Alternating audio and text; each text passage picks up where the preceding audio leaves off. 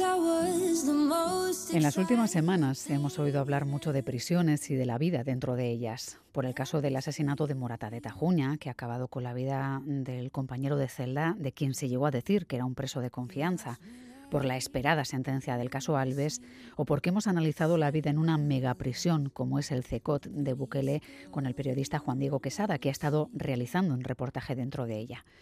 Pues bien, hoy en Gámara de Cerca tratamos de conocer la vida en prisión en nuestro entorno más cercano, analizar qué supone cumplir condena en un centro como el Centro Penitenciario Araba. Queremos hablar de rutinas, de protocolos, pero también de rehabilitación y de segundas oportunidades. Benito Aguirre es director del Centro Penitenciario Araba. Benito Aguirre, ¿qué tal? ¿Cómo estás? Hola, buenas noches. Muy buenas noches. Hay prisiones que se crean para que nadie salga, como las que implementan países como El Salvador. Hablamos de realidades delincuenciales diferentes y de sistemas diferentes. Allí los internos no tienen intimidad, ni formación, ni posibilidades de volver a salir al exterior. El objetivo de nuestro sistema, de nuestro sistema penal es el contrario, la reinserción es el objetivo final de nuestro sistema penitenciario siempre. Sí, claro. Bueno, yo empezaría diciendo que cuando, que cuando hablamos del, del asesino de Morata de Tajuña, de Alves, de los no sé cómo llamarles, centros, eh, ese centro que se ha abierto en, El Salvador, en realidad no estamos hablando de prisiones. Eh, esas personas no representan a las, no sé, 50.000, 55.000 personas que están cumpliendo ahora condena en los centros penitenciarios del Estado español y que, y que muchos de ellos, la mayoría, están haciendo las cosas bien. Y precisamente por ese motivo, pues eh, pasan sin pena ni gloria mm, para, la opinión, para la opinión pública. Sí, por eso hoy queríamos conocer un poco más de cerca la realidad de la vida en un centro penitenciario y me gustaría, si me lo permite, empezar preguntando cómo es la vida de un director de prisiones, hasta dónde se pueda contar. Bueno, se puede contar todo. Yo te puedo contar lo que es la vida del director del Centro Penitenciario de Álava. ¿Y cómo la calificaría? Pues como una vida muy intensa, digamos que las 24 horas del día pues tienen poco tengo pocos espacios pocos espacios vacíos no sé eh, una forma de decir lo que es la vida de, un director de un centro penitenciario es definir lo que lo que es un centro penitenciario que pues bueno en formato corto lo podríamos definir como una organización humana y humanista ¿por qué? pues porque trabaja para, para, con las personas y, y, para las personas. Dentro de sus muros eh, interactúan muchos grupos humanos con diferentes eh, necesidades, expectativas, eh, objetivos. algunos de ellos, uno de esos grupos humanos es evidentemente el, el, el, el usuario de nuestro servicio, la población interna, y después eh, también los que los que los que somos prestatarios de ese, servicio. Eh, estamos hablando de la administración penitenciaria estamos hablando de Osakidecha del departamento de educación del departamento de interior del tercer sector. Entonces eh, mi trabajo cuál es pues que esas necesidades esos objetivos a los que te hacía referencia pues se vean satisfechas por cada uno de esos grupos humanos manejando pues una maquinaria que ya podéis percibir que, es una maquinaria con, hmm. muchas pues con muchas piezas eh, delicada digamos, sí, que hay que engrasar y, y mi trabajo bueno pues es eso pues que todo funcione y que y que, y que los objetivos se cumplan. Benito, ¿en, ¿en, qué punto se mueve la pieza de los internos de confianza? ¿Es una persona a la que desde el centro se considera de fiar por su comportamiento desde su entrada en prisión o hay otros motivos para que pasen a ser un preso de este tipo, un interno de, de este tipo? Bueno, yo rechazaría la expresión preso de Sí, lo sé, lo sé, pero ah, se me escapa un poco lo de preso, de, aunque intento usarlo de interno. Eh, no, no, digo lo de lo de confianza. El concepto completo. Sí, exactamente. Bueno, intentaré, intentaré explicártelo. Vamos a ver, antes te comentaba que, que uno de los grupos humanos que, con los que interactuamos, eh, nuestro objetivo, eh, el, sentido de nuestro trabajo es, es la población interna. Es un grupo muy heterogéneo, un grupo humano muy, muy heterogéneo. hay hombres, mujeres, jóvenes, ancianos, también heterogéneo también en cuanto a la, en cuanto a sus raíces culturales, su, su, presencia geográfica y demás. Cada uno tiene, tiene, tiene un perfil. Una de las cosas que define ese perfil pues son, digamos, las, eh, digamos, las carencias. Las carencias que, que están relacionadas directamente con, con el delito que, que, han cometido. Eh, en ese sentido, pues eh, hay internos que, bien ya desde el momento de su ingreso o bien con, fruto de, su evolución penitenciaria, pues nos permite, digamos, que, asignarles algún tipo de misión, de tarea que entronca dentro de lo que es su programa de tratamiento. ¿eh? no, es algo que nos, que nos estemos inventando. ¿Y esto pasa o puede pasar independientemente de sus antecedentes? Sí, por supuesto que sí. Por supuesto que sí. Vamos a ver, es mala idea que una persona que acaba de ingresar un en, un centro penitenciario eh, chorreando sangre, ¿eh? por hablar de una forma clara, pues es mala idea que, esta persona, pues, alguien se le ocurra, pues, asignarle una tarea de, de, acompañar a, a, otro, a otro interno otro compañero en situación de vulnerabilidad.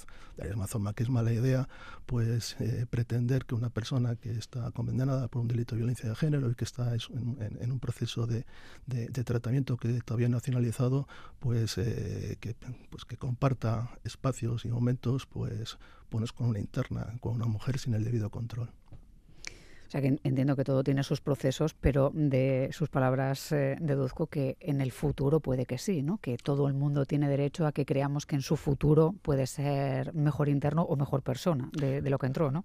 Ese es el objetivo. Eh, yo siempre digo que, el delito jamás tiene una justificación, pero casi siempre, digo casi siempre, ¿eh? no siempre, tiene, tiene una explicación. Nuestro trabajo es trabajar con esas carencias y evidentemente nuestra filosofía no es la de la de Bukele, que hmm. es que las personas entran en prisión para no salir. Eso, eso no es una prisión, eso es un centro de exterminio. Nosotros eh, en nuestra realidad eh, hablamos de centros penitenciarios, hablamos de Estado de Derecho. Benito, si entrase ahora a hacer la visita yo, si fuese yo la que eh, entra ahí, entiendo que ahora mismo habría silencio o, o, más o menos recogimiento, pero por la mañana, ¿a cuánta gente me encontraría trabajando mm, dentro del centro penitenciario de Araba? ¿Cuánta gente trabaja? Eh, ¿De población interna? Sí. Bueno, pues eh, la media de personas que están cotizando la seguridad social, estamos hablando de 350, 370 personas. Eh, ten en cuenta una cosa, eh, que no todo el mundo que está en el centro penitenciario puede y debe trabajar. Y tampoco no todo el mundo que está en el centro penitenciario, todos los internos, quieren trabajar. Quiero decir que esas 300 personas eh, es un porcentaje muy, muy alto si, si tenemos en cuenta cuál es el, eh, el porcentaje de empleabilidad. Para entenderlo bien, ¿quiénes serían eh, los que no deben? Los que no deben, los que tienen otras prioridades. una persona que, bueno, pues hablando en términos que todos podemos entender, una persona que no sabe leer y escribir, pues su prioridad no es trabajar. Una persona con 20, 21 años que no tiene una formación, pues a lo mejor su prioridad no es trabajar, es hacer otras cosas. Y entiendo que estudiar o hacer terapia es una posibilidad también en el centro. Eh, una posibilidad y, un derecho. Claro que está bien, porque hay veces que los derechos no siempre tienen posibilidades reales de cumplirse. Entiendo que, qué tipo de cosas pueden estudiar. No sé si, si lo hacen sin salir del centro en un primer momento o incluso se puede hacer de vez en cuando saliendo a hacer exámenes ya cuando está avanzada la, la condena o, no es así? El Departamento de Educación tiene la, competencia para, desarrollar la, enseñanza arreglada en el centro penitenciario. ¿En qué niveles? En niveles de, niveles de, primaria, de secundaria. Después tenemos convenios con, la UNED, próximamente con UPV para hacer eh, estudios universitarios. Y después no nos olvidemos, muy importante, la formación para el empleo claro, porque tendremos a, o tendemos a pensar, Benito, que debido a las películas la mayor parte de los internos estudian derecho, porque es algo que se ha visto mucho en los argumentos de series y, películas. ¿Qué es lo que suelen estudiar o qué, es lo que más les interesa cuando tienen esa opción?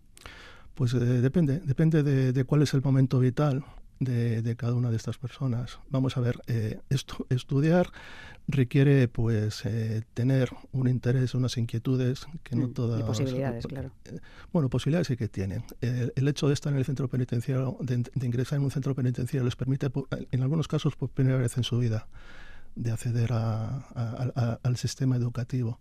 Otra cosa es que tengan, que, tengan interés. Evidentemente, a una persona con 20, 21 años o 22 o 23 años, decirle que vaya a la escuela a aprender ecuaciones de segundo grado, pues es un poco duro. ¿vale? Pero, sin embargo, hay otras personas que tienen otro tipo de inquietudes, pues ahora mismo, pues haciendo estudios universitarios tendremos del orden de 40, 50, 60 personas. No te puedo decir la cifra exacta, pero no, que no creo que me equivoque. ¿Y qué tipo de perfiles eh, de carreras eligen, si se sabe, o, o, van un poco asesorados, entiendo, ¿no? Por lo que en el futuro puede ser una opción, ¿o no? Bueno, Igual es eh, demasiado preguntar al director que están en otras cuestiones. No, que va, que va, que va. Pues lo que les interesa a todo el mundo. Eh, algunos eh, van por, las, por la rama de lo social y otros por la rama de derecho. Esas son dos, las dos principales eh, intereses, intereses que tienen. Quienes eh, dentro de, la vida en, un centro penitenciario estudian, trabajan, em, mm, tienen más posibilidades eh, de tener algún tipo de privilegios, no sé, una habitación individual, salidas. ¿Eso es ir sumando puntos en, en la vida en, en prisión? La palabra privilegio en un centro penitenciario no existe. Me va a costar, estoy mejorando. no, quiero decir que, que, todo el mundo tiene derecho, eh, tiene acceso a, a, los mismos, a, los mismos servicios, los que les corresponden con un, como, como ciudadanos plenos de un Estado de Derecho. ¿vale? Después, eh, evidentemente, hay opciones. Hay personas que, que, porque el tratamiento no, no, es obligatorio. Eh, nosotros les exigimos a los internos que no hagan las cosas mal y les ofertamos y les potenciamos y les motivamos para que hagan eh, las cosas bien. Entonces ponemos eh, pues todos estos servicios, todas esas posibilidades a, a, su disposición y generalmente los evidentemente las personas no son tontas. Si le ofreces algo, insisto, en algunos casos es la primera, la primera opción que tienen de estas características en su trayectoria vital, pues, eh, pues, pues lo van a utilizar, eso está claro. Claro, entiendo que también trabajar, eh, porque cuando trabajan el sueldo va a parar a sus bolsillos o es un porcentaje y hay otro que se destina a pagar indemnizaciones a víctimas, por ejemplo. ¿Cómo suele funcionar? Vamos a ver, el trabajo, mm, nosotros, eh, lo, la institución penitenciaria me refiero, eh, digamos que tiene varias vertientes. Una de ellas es que, que las personas pues, pues eh, tengan posibilidad de, pues de tener, de acceder a unos recursos económicos que les sirvan para, para gestionar sus necesidades y las de y las de las de su familia también tiene otro otro componente otro componente tratamental ¿eh? nosotros cuando damos trabajo a una persona no pretendemos que su vida laboral eh, se desarrolle de forma integral en el centro penitenciario. Evidentemente su futuro no está en el centro penitenciario, no se va a jubilar haciendo su mm, trabajo en el centro penitenciario. Lo que hacemos es intentar pues que pues que dentro de lo que es una intervención tratamental, pues el, el, el acceso a una actividad laboral pues es, es, un, es un aspecto fundamental pues para crear hábitos hábitos laborales y, y responsabilidad respecto a pues eso, a cubrir tus propias necesidades y, de las personas eh, que, dependen de ti o que tienen un, tipo de relación. Y por supuesto, ahí, está, ahí están las víctimas. Nosotros no podemos embargar las nóminas, las nóminas son de ellos. Lo que sí que hacemos es motivarles y por supuesto valoramos muy positivamente su proceso tratamental que de forma voluntaria eh, destinen una cantidad económica, la que sea, la que ellos consideren oportuna, dentro de unos, eh, de unos parámetros que sean razonables pues para, pues para resarcir y reparar eh, a las víctimas de los delitos que han cometido, de la forma que, en principio, los, los tribunales intencionales han dicho, que es mediante asumiendo la responsabilidad civil. Entiendo o tengo la sensación que el perfil de preso, no sé, ha ido cambiando. No sé si está más cerca de los 30 años que, de los 40 o de los 50. Hablamos actualmente de presos más jóvenes y de entornos desestructurados, podamos decir. Sí, sí, sí. Ese es el gran, el, gran reto que tenemos ahora eh, enfrente de nosotros. La población penitenciaria joven, yo te diría que extremadamente joven, está sobre representada en el centro penitenciario.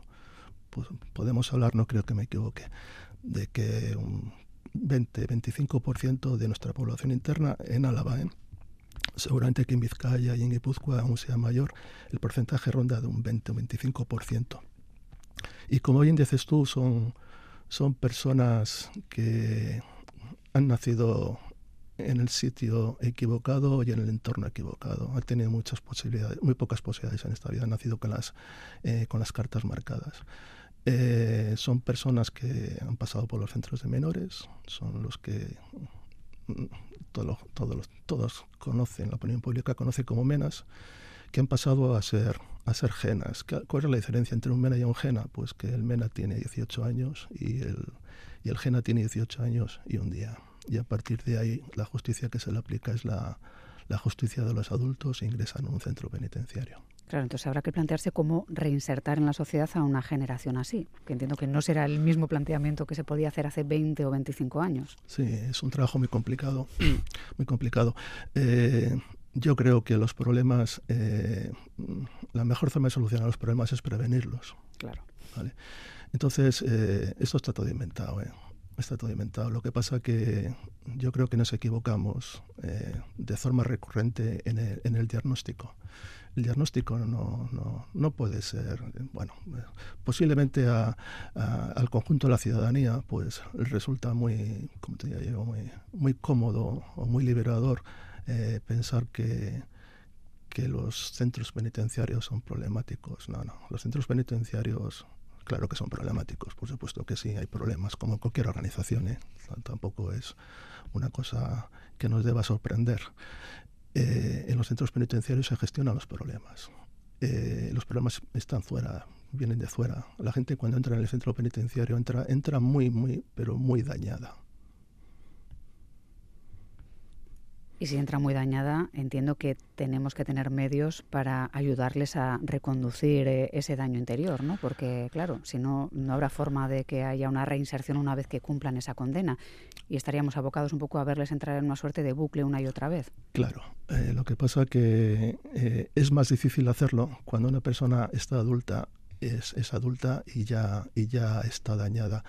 Eh, vamos a ver, eh, antes te comentaba que, que son personas eh, muy jóvenes. Pero Estamos hablando de gente de 18, 19, 20. 20, 21, 22 y esa franja de edad está, está representada en el centro penitenciario, como, como te comentaba.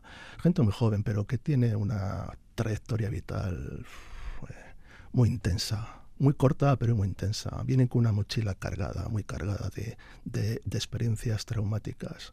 Han sufrido mucho el sufrimiento saca lo peor de todos nosotros. Eso, eso está claro. Insisto, el delito nunca está justificado, jamás.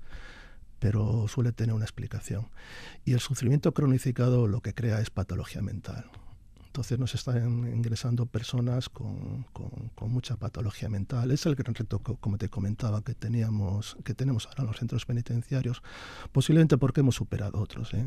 Hemos superado el tema de la masificación, el problema de la masificación, el problema de las enfermedades infectocontagiosas, el problema de, de, la, de la conflictividad, de la agresividad, y ahora tenemos otro que pues que está ahí, está dentro y fuera de los centros penitenciarios. Se suele decir de forma errónea mm. que un centro penitenciario es un reflejo de la sociedad. No, no es cierto.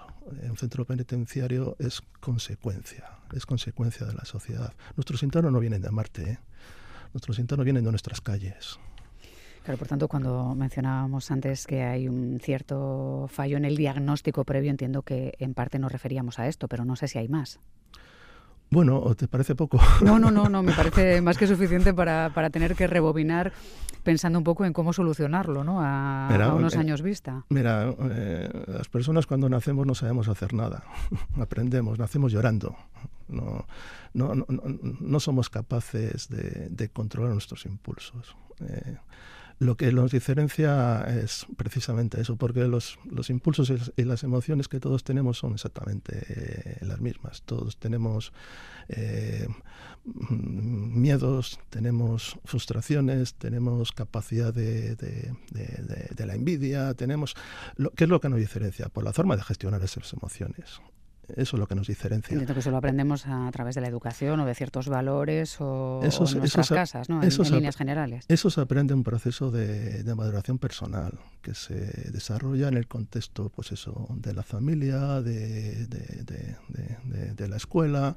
Si eso en algún momento se interrumpe, en algún momento de la vida se interrumpe, bueno, pues, eh, pues eh, ese chaval o esa chavala pues está, está, bastante, está bastante fastidiado. ¿Por qué? Porque en primer lugar, lo que va a ocurrir es que sus compañeros y sus compañeras, las gentes con las que tiene que relacionarse, interactuar socialmente, la, van a rechazar. Ya estamos hablando de marginación. Y la marginación, bueno, pues ya sabemos eh, lo que lo que lo que acarrea, pues eh, contactos con el mundo de las drogas, pues eh, pues el alcohol, el hachís, la cocaína, los ahora últimamente los, los psicofármacos, que son muy baratos, son muy fáciles de, conseguir. Eh, los chavales o las chavalas en ciertas edades pues eh, se sienten inmortales, entonces, bueno, pues si se toman un psicofármaco de esas características, pues esos filtros que tienen en esas edades desaparecen. Bueno, vale, de acuerdo. ¿Y qué es lo que pasa? Pues que nos plantamos con 21 o 22 años y esas, eh, esas sustancias han provocado unos daños brutales eh, que son invisibles. ¿Por qué? Porque se, se, producen en el cerebro y de repente pues despuntan con, con pues, con conductas disruptivas eh, que, que, no tienen explicación. ¿Por qué? Porque ellos tampoco se las explican. Se llega, un momento en que, en que la persona no se conoce a sí mismo. Si no se conoce a sí mismo, es muy difícil decirle que, que, se ponga en lugar de los demás. Una persona que no tiene esas dos habilidades sociales, el autoconocimiento y la capacidad de empatía, lo tiene muy, muy complicado en esta, en esta mm. sociedad que es tan, tan compleja y, y, tan adusta ¿eh? para la gente que no, que no lo lleva bien. Benito, una última pregunta que sé que es la más complicada. Unos 30 años dedicado a esto, que entiendo que forma parte de la vocación de uno, porque si no, no sería casi posible. Mirando hacia atrás, ¿la situación es mejor que entonces o esta realidad que estamos planteando ahora hace que estemos ante un paradigma diferente, difícil de gestionar? Estamos muchísimo mejor, pero eso no quiere decir que estemos bien. Mm. Vamos, el margen de mejora que tenemos siempre es infinito y eso, eso es lógico. ¿eh? Una organización o un sistema, una sociedad que no tenga margen de mejora es pues, una organización que está muerta. ¿vale? Claro que, que, estamos mejor, pero es que antes estábamos muy mal, Miriam. Mm. antes los espacios, los centros penitenciarios ahora mismo no son espacios tóxicos, son espacios eh, saludables, donde... Eh, vamos a ver, lo que, lo que es duro es eh, la privación de libertad, pero no las condiciones en las cuales eh, se cumple esa, esa pena penitenciaria. O sea, que son espacios y hábitats en los que, a pesar de lo duro que es, hay esperanza de, que uno pueda cambiar gracias a la educación, los talleres, la formación, la terapia. Es posible una segunda oportunidad. Son, espacios donde donde las personas hacen su vida, pero eh, a diferencia de hace relativamente poco, eh, hablo de hace unos años, eh, los centros la estancia en un centro penitenciario no es un paréntesis en la vida de nadie, es una, es una etapa de, la vida, donde, insisto, muchas de las personas que ingresan, pues por primera vez tienen acceso a, unos servicios públicos que hasta este momento le, le estaban vedados. Segundas oportunidades, bueno, pues es que, eh, insisto, el diagnóstico está, está mal hecho. no se puede ofrecer una segunda oportunidad a, alguien que nunca ha tenido una primera oportunidad. Y después, si a la gente no le ofreces oportunidades, pues está claro que va a correr, pues va a seguir siendo victimario y va a haber nuevas víctimas. Pues esperemos que esto nos haya servido a todos y todas para reflexionar. Agradecemos mucho a Benito Aguirre, el director del Centro Penitenciario de Araba, que nos haya hecho este diagnóstico y que nos haya ayudado a entender mejor que podríamos estar mejor, pero hemos ido mejorando. Y le agradecemos mucho que, haya tenido este tiempo de charla aquí esta noche. Un abrazo, Benito. Muchísimas gracias. Gracias a vosotros. Hasta la próxima, Agor.